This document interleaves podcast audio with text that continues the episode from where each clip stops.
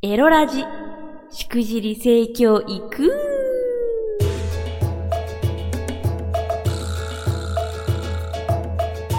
ナンシーバーチャルオイランド夕霧でございます。この配信は夕霧ピクシブファンボックス。支援者の皆様と YouTube フロミー公式チャンネルにて投げ銭をしてくださった皆様の提供でお送りいたします。今日は栗花です。栗花ってあのまあ今度多分もう YouTube にも出てるかな？今度出すのかな？ちょっと時期わかんないですけどあの出るかもな話なんですけどあの栗のね鳥のね巣の大きさと気持ちよさこれ比例するのかっていうのがあの本。クリトリス革命に書いてあったんでちょこれ紹介したいと思います、まあ、やっぱ気になりますよね。男性だったらあのお股の間にねあるあの凸っていう部分わっちはご子息って呼んでますけどあのご子息のそのサイズ？すごい結構気にしたりとかするしなんかと友達同士でも言ったりとかされることあるんじゃないかなと思うんですよ。あいつでかいんだよとか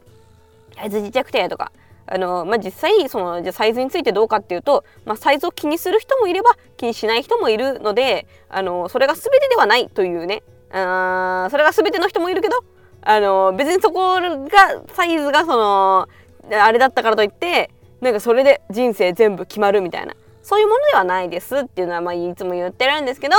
難しいわからん難しい、えー、それに対してじゃあ女性のねあの栗の鳥の巣のそのサイズの話？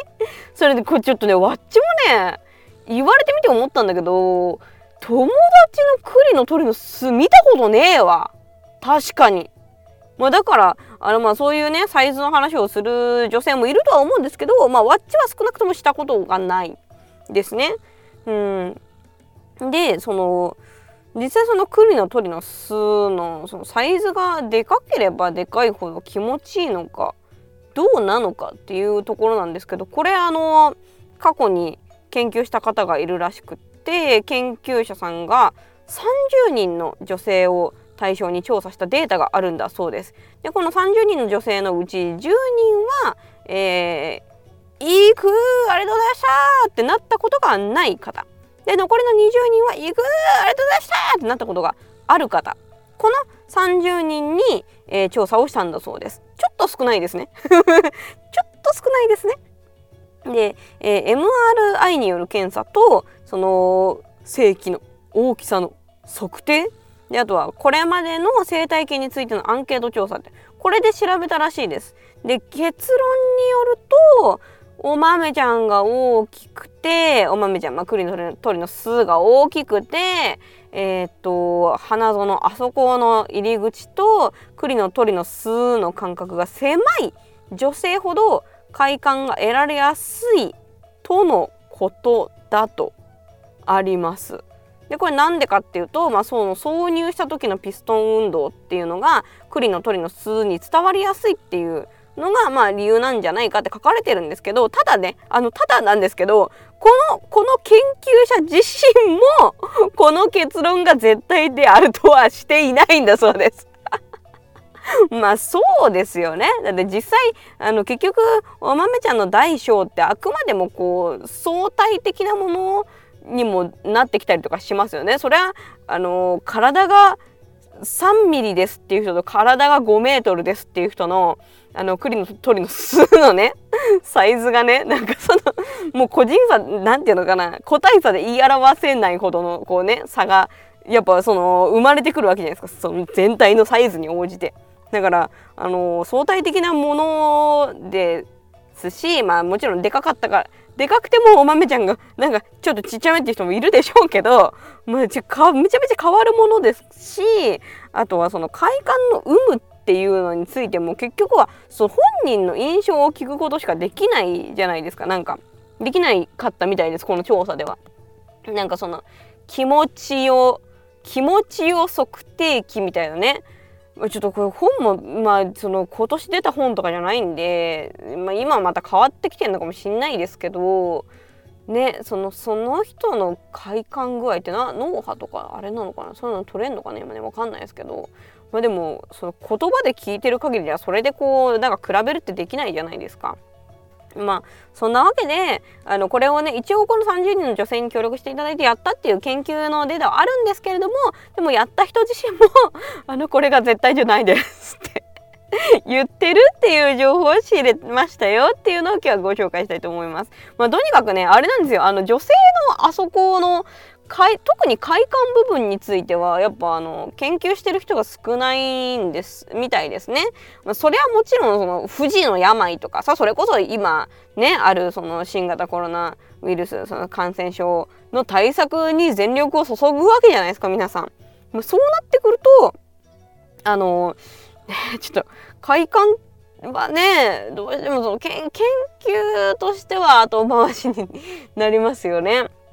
でもこれちょっと不思議だね。そのエロいこと大好きでエロいものはちょっと何としてでも探してみちゃうっていうそれだけ情熱を持つ人がいる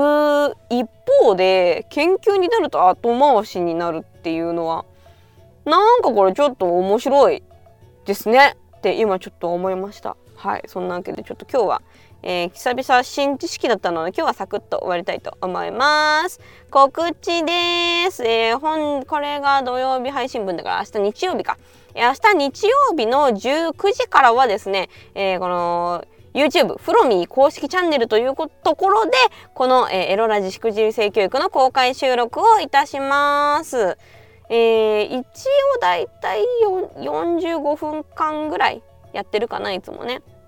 そうで、えー、毎回3本撮りしてるんですけど、まあ、その収録の合間と合間に、えー、来ていただいた皆さんとチャットでコミュニケーション取ったりとかしておりますので、えー、もしよかったらそちらの方遊びに来てくれたら嬉しいなと思います、えそしてその後20時日曜日の20時からは、え夕霧ニコニコチャンネル有料会員限定のライブ配信がございます。日曜20時ニコニコチャンネルで覚えると覚えやすいと思います。ということで、えそれではまたあなたが再生してくれた時にお会いしましょう。お相手はバーチャルオイラン夕霧でした。またね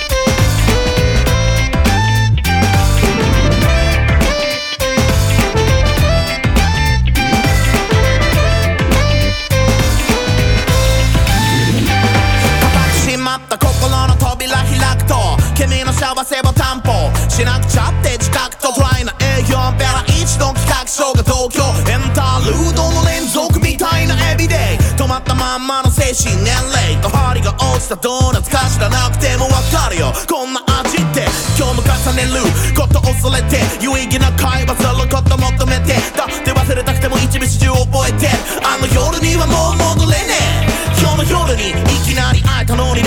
今日すらまた無理。とにかく海を目指した中古車が次はいつだよって言ってくる。